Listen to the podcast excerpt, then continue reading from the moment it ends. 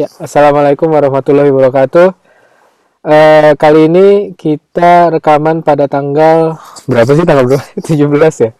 Tu- 17 17 Januari 2021 eh di saat eh, beberapa hari lalu vaksin akhirnya disuntikan ke orang Indonesia gitu, vaksin COVID-19.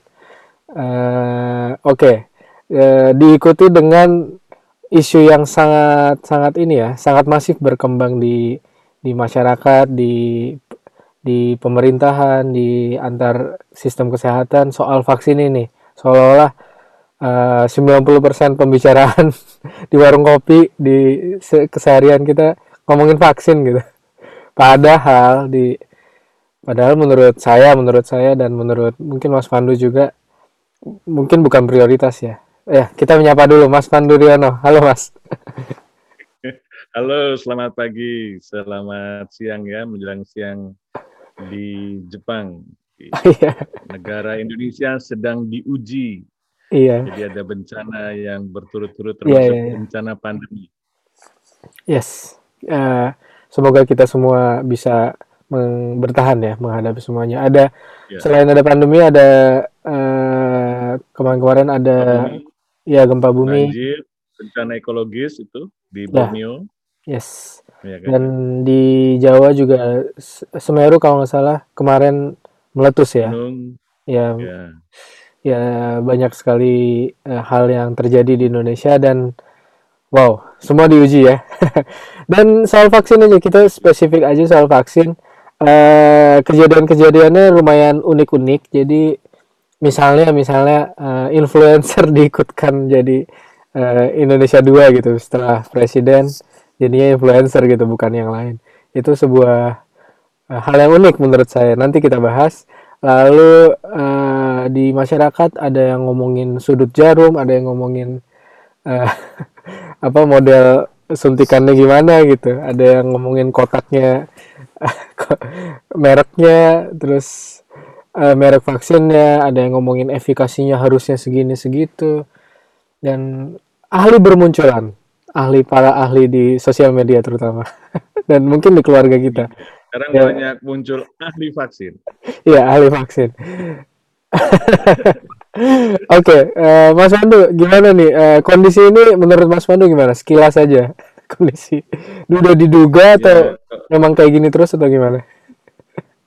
Ya, saya sudah menduga bahwa ketika ada bocoran suntikan perdana itu mengundang banyak orang dan pakai upacara, nih yang pakai upacara itu, Indonesia kan negara penuh upacara itu, eh, dan mengundang tokoh-tokoh yang nggak penting-penting amat sih, gitu kan. Jadi eh, isu yang luar biasa dan berkembang, saya bilang ini akan terjadi hal-hal yang yang tidak disangka-sangka. Hmm, terjadilah hal yang tidak disangka-sangka yang sifatnya kontraproduktif. Jadi Hmm. eh, sejak awal dulu kita mengawali mengatasi pandemi dengan cara-cara yang salah, ya dengan melakukan penyangkalan yang bertubi-tubi, ya dan semua ikutan, ya itu akhirnya juga vaksin kita juga melakukan lagi kesalahan yang sama, gitu kan dari penyiapannya dan seterusnya. Pokoknya ini glorifikasi vaksin ini em, sungguh mencemaskan, ya kan karena Hmm. Di awal ketika ada rencana vaksinasi kan eh, janganlah dianggap bahwa vaksin itu senjata pamungkas atau the silver bullet sih kan nggak mungkin. Yes, yes. kita udah kasih tahu. Dan, juga penunjukan Menteri Kesehatan sekarang kan juga dimotivasi oleh vaksin gitu. Jadi ini Menteri vaksin sebenarnya bukan Menteri Kesehatan. Yang menurut saya sih sorry sorry ya sorry ya. Sorry Pak Budi. Eh, jadi ini cuman ini aja. Eh, bahwa Pak Budi mesti tidak hanya ngomong vaksin, kita harus ngomong kesehatan publik gitu. Eh, kalau mau menyimak rekaman yang minggu lalu itu iya, iya. eh, saya banyak berpesan yang harus dilakukan oleh Pak Budi. Ya, nice. Jadi eh eh, saya pengen eh, tahu pandangannya Mas Pandu mengenai beberapa hal yang eh, isu di masyarakat ya dan ada gap antara di masyarakat ngomongin apa, di media ngomongin apa dan para ahli ngomongin apa gitu. Jadi eh, Iya. dan semua ikut ke bawah sih Mas. Jadi karena isunya di uh, dihadirkan oleh mungkin berulang kali oleh media atau apa terus jadinya masyarakatnya yang punya isu yang berbeda ikut-ikutan ngomong jadinya ada gap-gap yang dilompatin misalnya yang tadi saya bilang ada ahli efikasi ada ahli merek vaksin ada ahli uh, macam-macam ya soal vaksin yang sebelum mungkin sebelum pandemi orang gak gak ini soal vaksinasi itu nggak memandangnya nggak ke sana gitu kan. Misalnya vaksin polio vaksin influenza atau vaksin-vaksin yang lain yang selama puluhan tahun berdekade kita udah dikasih gitu kan di generasi kita generasi anak-anak kita. Kita nggak pernah mempertanyakan merek pada bahkan ya ya mas. Kita udah uh, kita kalau haji meningitis kan itu juga uh, misal influenza dan meningitis kan wajib juga. Tapi kita kan di situ ya udah kita divaksin percaya terus dapat sertifikatnya. Ya udah kita benar-benar trust banget kan ke ke apa namanya otoritas yang ngasih itu. Tapi sekarang di dipertanyakan semua gitu itu 65 persen gitu gimana? Wah, bla bla bla bla wah itu OT ah. Saya sendiri tuh ditanya saya nggak pernah jawab soalnya saya nggak tahu gitu. Dikira saya ahli juga gitu. Ya beberapa kali Mas Pandu juga kan pasti ada media atau orang yang dikira kita ahli juga gitu soal vaksin.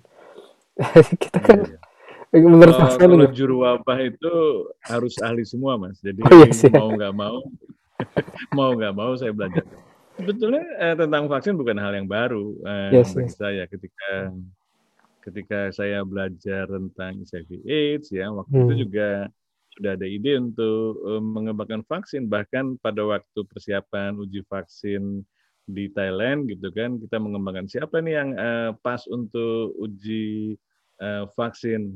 Saya bilang uh, kelompok yang paling bersiko untuk kena HIV siapa itu pengguna narkoba suntik. Nah, di mana narkoba suntik yang cukup banyak gitu. Di Indonesia banyak, tapi Indonesia masih masalah karena dikriminalkan gitu kan. Hmm. Korban narkoba itu dikriminalkan. Jadi uh, di daerah yang tidak dikriminalkan itu Thailand gitu kan atau kalau di Vietnam tuh masuk camp itu. Saya kan uh, punya teman-teman yang ngurusin HIV waktu itu. Akhirnya di Thailand kita melakukan uji coba untuk vaksin. Dan ketika uji coba vaksin di Bandung, nah itu saya sudah sudah mempelajarinya. Ini maksudnya apa tujuannya, gitu kan? Eh, apakah tujuannya memang mengukur efekasi? Apakah mau melakukan sesuatu gitu? Kenapa kok eh, sepertinya dilepas oleh manufakturnya? Biasanya kan Sinovac itu kan berlomba-lomba apa tuh bertanggung jawab terhadap hmm. uji cobanya karena kan dia menjual produk ya.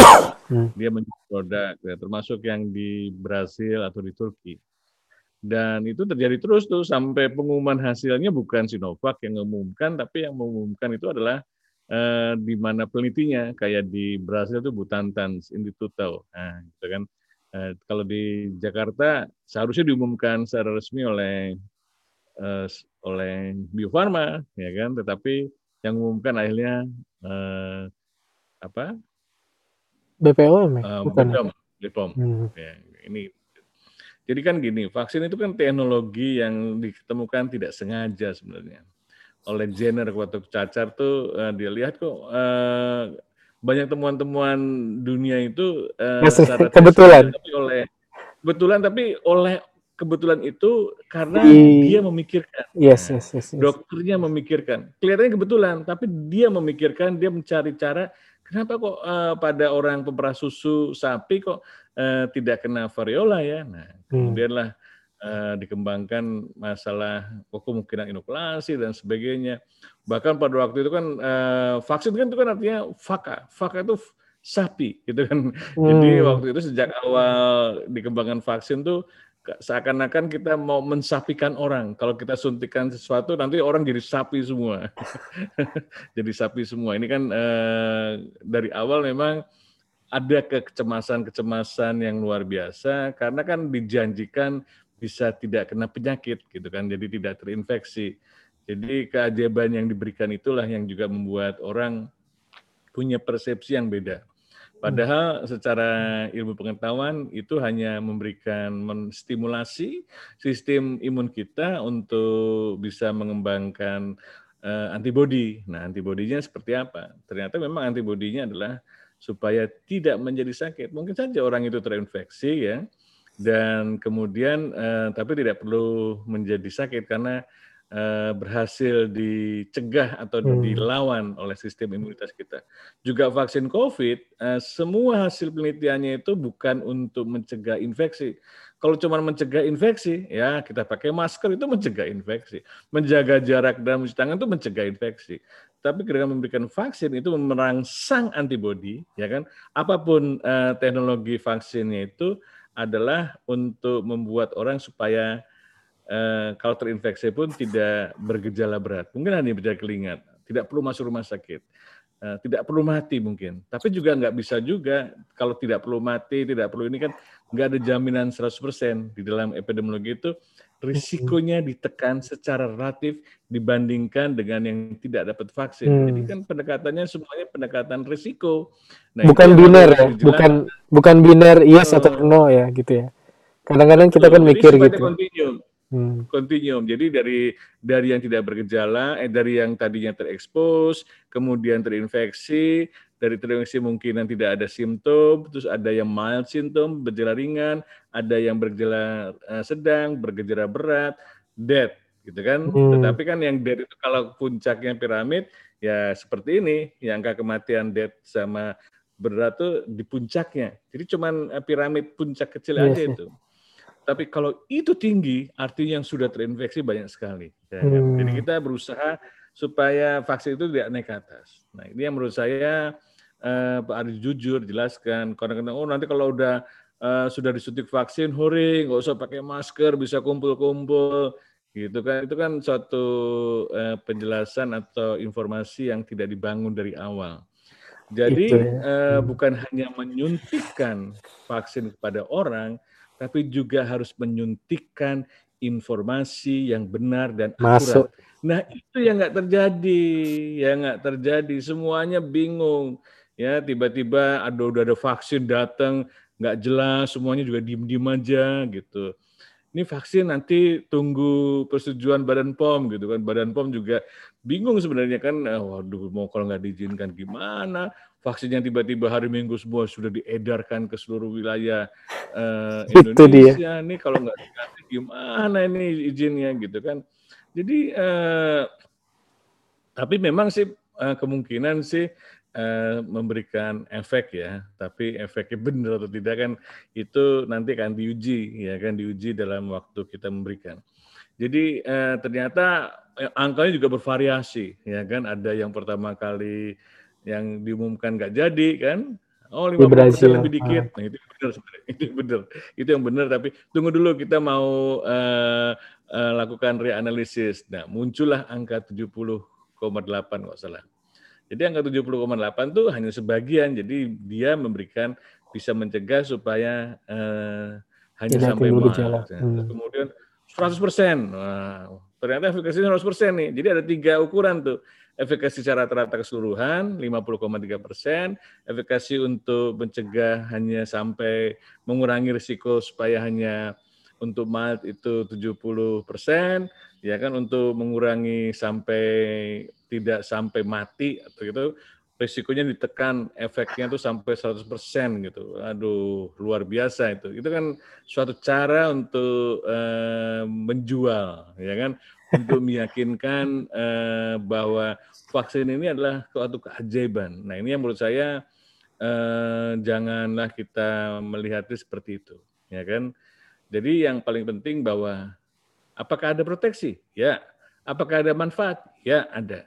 Tetapi manfaatnya itu adalah berapa banyak gitu. Nah, itu yang mungkin uh, membuat kita harus paham bahwa vaksin itu hanya mengurangi risiko. Hmm. Nah, jadi menekan risiko yang sebenarnya risiko itu juga kita bisa lakukan kalau kita pakai apa masker, masker jaga jarak itu untuk mengurangi risiko sebenarnya.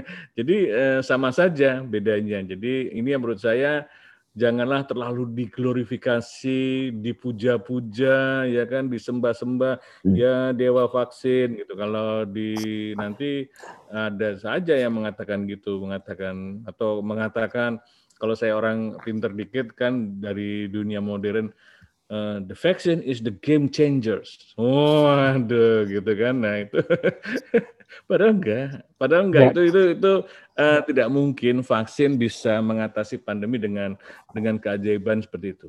Jadi usahanya ini hanya membantu.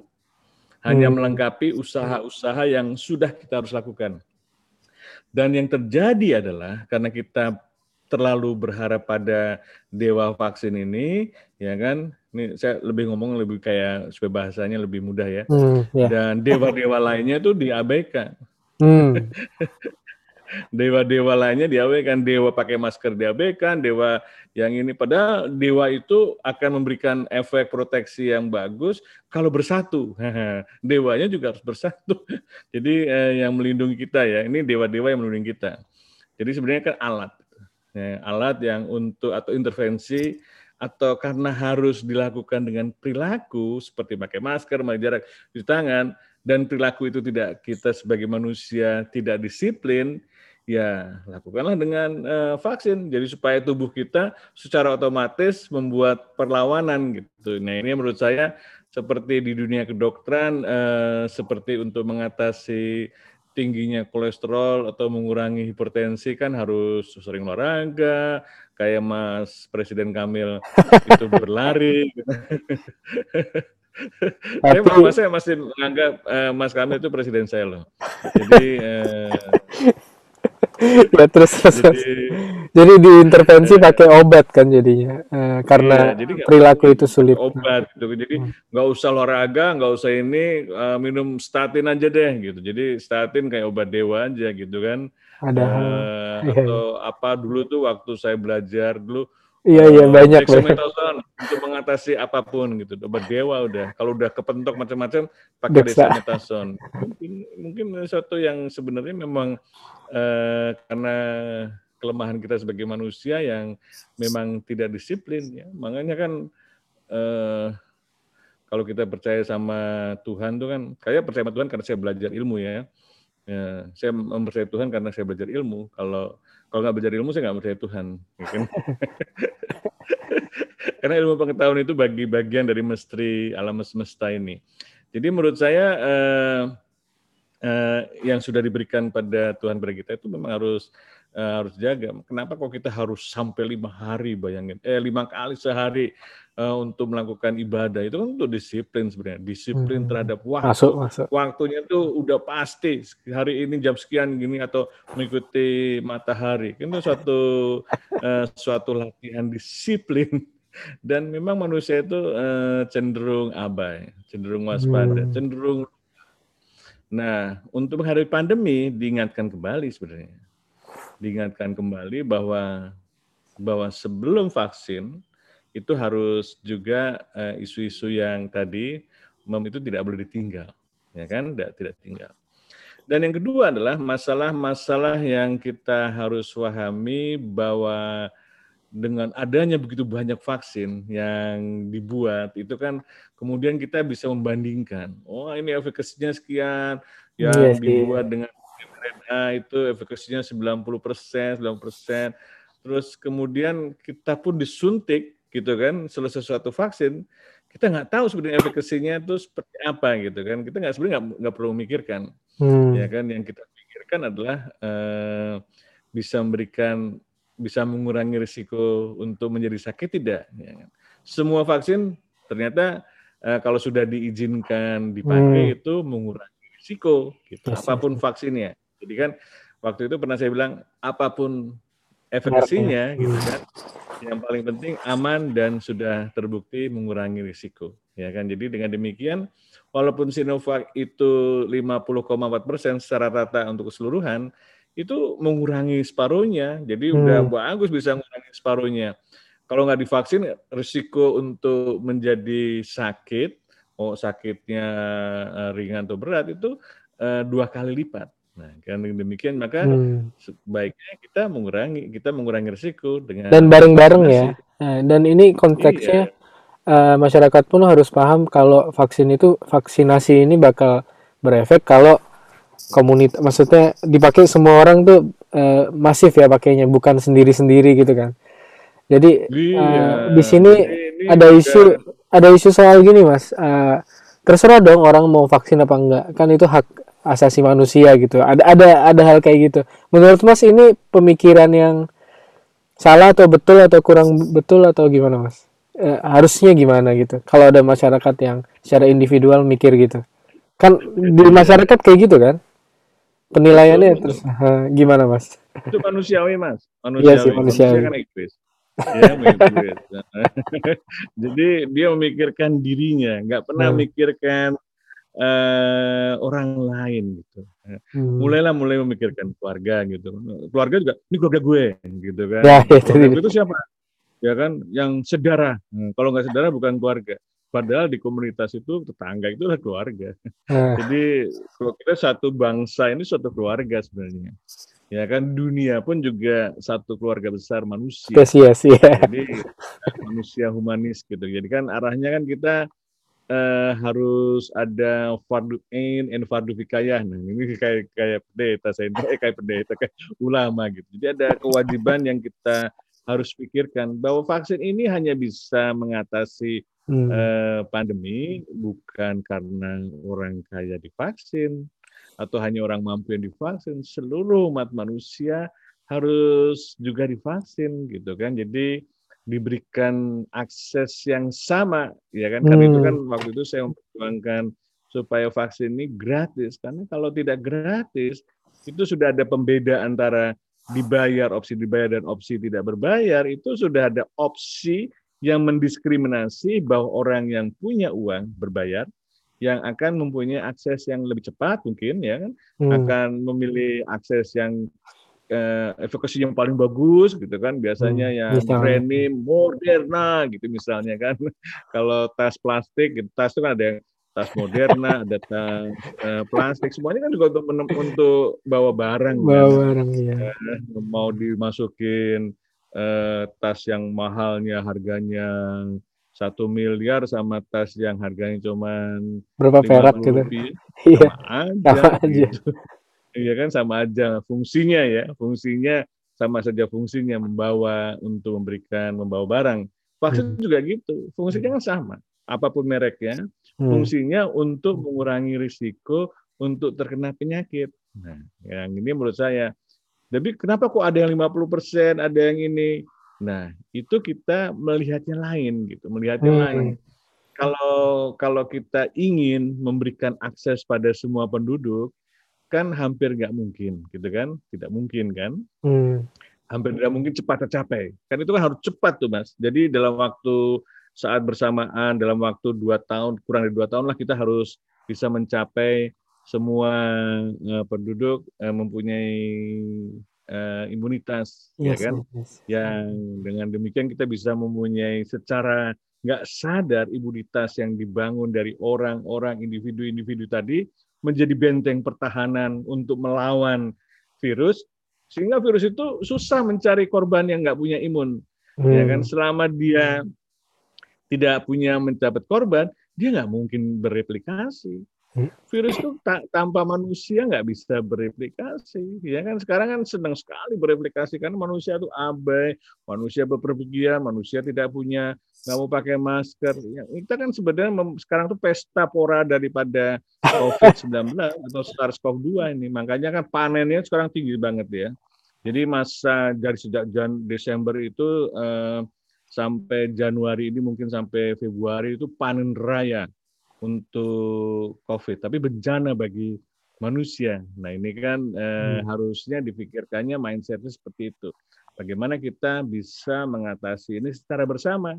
Jadi vaksinasi itu juga cara bersama juga. Iya, Makanya harus. harusnya memikirkan bagaimana supaya setiap penduduk, kaya atau miskin, apa pun agamanya, apa pun pandangan politiknya, ya kan harus mendapat vaksin yang eh, bisa mengurangi risiko. Walaupun mereknya berbeda-beda, fungsinya sama.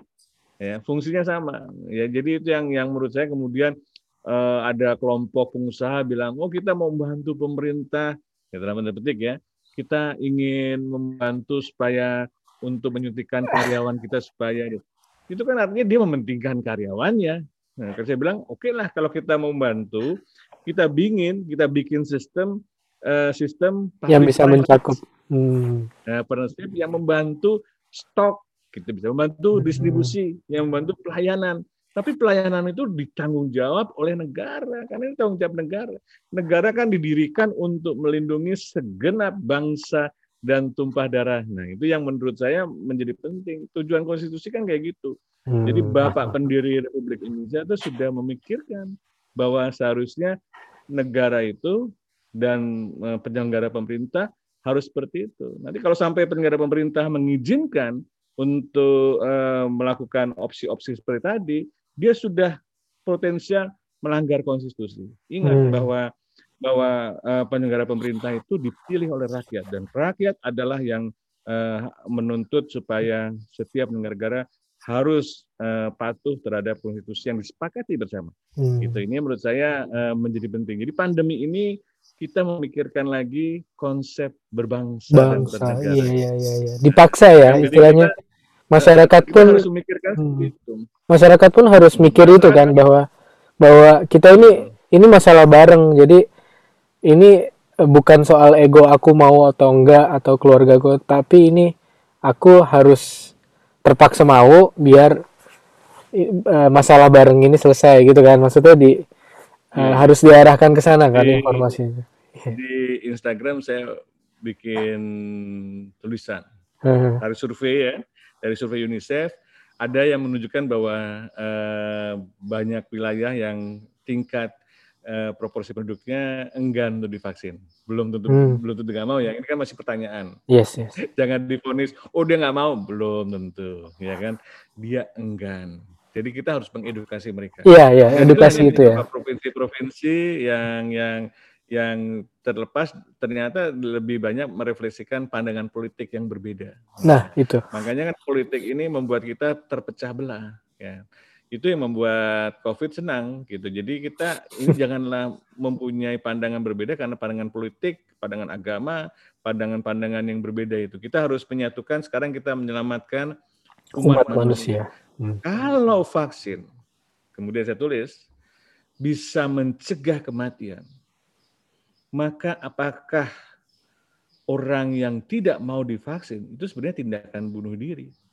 Hmm ya mungkin tindakan bunuh diri terhadap dirinya sendiri. Tapi kalau dia terinfeksi kemudian menularkan pada keluarganya, tetangganya, atau orang lain, secara nggak langsung dia membunuh orang lain. Hmm. Ya, jadi vaksinasi itu kewajiban etik kita sebagai manusia, ethical obligation. Ethical obligation. Kita uh, menjadi penting gitu. Kita manusia itu harus punya etika. Ya kan? Itu ya, ya, ya. Karena ini hidup bareng ya, bukan bukan dunia Betul suku satu suku dan suku lain tapi ini udah mikirin umat ya istilahnya. Dan kita harus dipaksa digeret ke sana gitu secara individu. Uh, pandemi ini masalah bersama bukan masalah uh, eh, RT sini RT sana atau zona sini zona sana ya. Kadang-kadang mikir gitu kan. Uh, memang perlu perlu perlu direnungkan kembali. Asik. ya. jadi ada ahli yang memenang uh, siapa Kahneman nggak salah jadi hmm. thinking slowly, uh, slow and fast thinking, ya kan. Hmm. Jadi kebanyakan kalau kita berbicara lagi emosional, lagi ini kan berpikirnya tuh cepat, hmm. ngomongnya cepat gitu. Nah itu cenderung eh, cenderung kurang baik sebenarnya kalau kita mengekspresikan seperti itu. Saya juga kadang-kadang eh, terpancing oleh situasi seperti itu gitu kan. Dan dan kalau slow thinking, cara berpikir yang uh, merenung, memikirkan, ya kan? Uh, kita sebagai manusia, loh kenapa saya harus divaksin ya? Uh, gitu dan sebagainya. Hmm. Kemudian apa keuntungan, ya kan bagi hmm. saya dan bagi masyarakat. Dan jangan jangan keuntungan bagi saya apa? Gitu. Kalau hmm. saya divaksin, misalnya gitu kan, hmm. uh, untuk saya kan. Gitu. Kalau saya nggak divaksin kan urusan saya, nyawa ya. kan nyawa saya. tubuh kan tubuh saya, betul. Tapi tubuh itu kan tubuh pemberian gitu. Jadi kehidupan ini kan uh, suatu anugerah gitu Masuk, masuk, masuk. Di sini kita harus berpikir lagi tuh, berpikir lagi tentang konsep uh, beyond our life, gitu kan. Dan menurut saya di sinilah kita harus meriset semua cara berpikir kita yang selama ini mungkin uh, salah atau tidak sempurna, gitu kan. bahwa pandemi ini mengajarkan kita harus menjadi manusia yang bermasyarakat, ya, yang punya solidaritas, ya kan? Kebaikan itu adalah suatu eh, membuat kita menjadi manusia. Nah, kecuali kalau kita kalau kita memang menjauhi kebaikan, kita tidak menjadi manusia, nggak tahu menjadi apa namanya. Ya, Ya. banyak namanya soalnya. Jadi eh, vaksinasi itu arahnya ke sana sebenarnya. Jadi tidak perlu eh, ada penalti, ya kan? Tidak perlu ada Hmm. di penjara, Denda itu apa? Hmm. Edukasi. Jadi kalau eh, di apa tuh istilahnya tuh betul setiap orang boleh menolak, tapi kalau menolak gitu kan, kenapa gitu? Kita edukasi. Ini untuk bukan untuk kepentingan kalian saja, kepentingan keluarga ini gitu. Enggak kok satu keluarga menolak. Nah, satu keluarga ini satu keluarga itu keluarga mana gitu, Bapak, Ibu, emangnya nggak punya keluarga yang lainnya. Nah, iya. terus saja di di ini kan apa di diajak cara berpikir bahwa dia atau keluarganya itu tidak hidup sendiri. Yes. Kalau mau membayangkan hidup sendiri, Mas, nonton film Tom Hanks yang pesawatnya jatuh Ya, ya, ya. di- itu Ya, ya, ya. sendirian dia ngomong sama ini, Ngomong sama kelapa. mau seperti itu. Eh, ngomong sama ya bola voli. ya. Enggak. Jadi eh, kita tuh makhluk sosial. Kita sudah eh, dihukum untuk menjaga jarak, social distancing nih kan. Eh, bukan berarti kita mematikan mematikan social relationship-nya. Nah, ini yang menurut saya perlu Hmm. diingatkan lagi walaupun kita secara fisik eh, tidak harus sering bertatap berinteraksi, tetapi secara sosial kita punya tanggung jawab yang tidak bisa Itu. diabaikan. Ethical obligation. Oke. Nah, Nice, nice, nice. obligation. Menurut saya sih eh, harusnya kayak gitu. Jadi kita merenungkan kembali nilai-nilai leluhur kita sebagai manusia. Dan tentunya kita harus tahu bahwa yang kita kembangkan vaksin ini nggak sempurna. Ya kan, kan ada kematian nih banyak nih di Hmm. Norwegia. Tuh Yes. banyak kematian. Wah, langsung dipakai 23 jadi langsung di heboh. Saya bilang, tahu nggak yang divaksin berapa banyak yang mati? Ya kan? Hmm. 23 ribu misalnya kayak gitu. Jauh lebih banyak. Jadi kan 23 sampai 23 ribu kan jauh lebih banyak karena tidak divaksin. Hmm. Ya kalau yang divaksin eh, karena tidak akan divaksin cuma kematiannya 23, tapi sisanya selamat. Ya, kalau nggak divaksin, ya kan 23 ribu meninggal. Ya, ya, Apa ya. itu kepentingan kita? harus lihat benar-benar eh, komprehensif ya eh, dari sisi humanity. Oke, oke. Nice, Mas. Huh, eh, udah ini ya, udah kayaknya udah cukup kali ini perbincangan kita. Terima kasih banyak, Mas Oke. Mas Pandu. Terima kasih, Mas. Sampai ketemu di Semoga catatan jubah selanjutnya. semoga kita eh, masih mendapat kesempatan untuk Yes. memberikan kontribusi Yes, dan ini tanggung jawab dengan tanggung jawab semua ya. Tanggung jawab bukan cuma betul, eh, Pandemic Talks dan Mas Pandu, tapi semua semua orang yang betul. eh, bisa memahami. Jadi kalau ada nanti tunggu giliran vaksinasi, sabar aja kok. Eh, siap saja, Mas. Ya, Gitu. Jadi saya udah pasang gambar saya, saya siap divaksin gitu kan. yes. Walaupun saya kritis terhadap masalah isu vaksinasi, bukan berarti saya menentang vaksinasi, Itu. saya malah mendukung Hmm, gitu. Tapi menempatkan vaksinasi pada posisi Tempatnya. yang seharusnya. setuju. Assalamualaikum warahmatullahi wabarakatuh. Waalaikumsalam.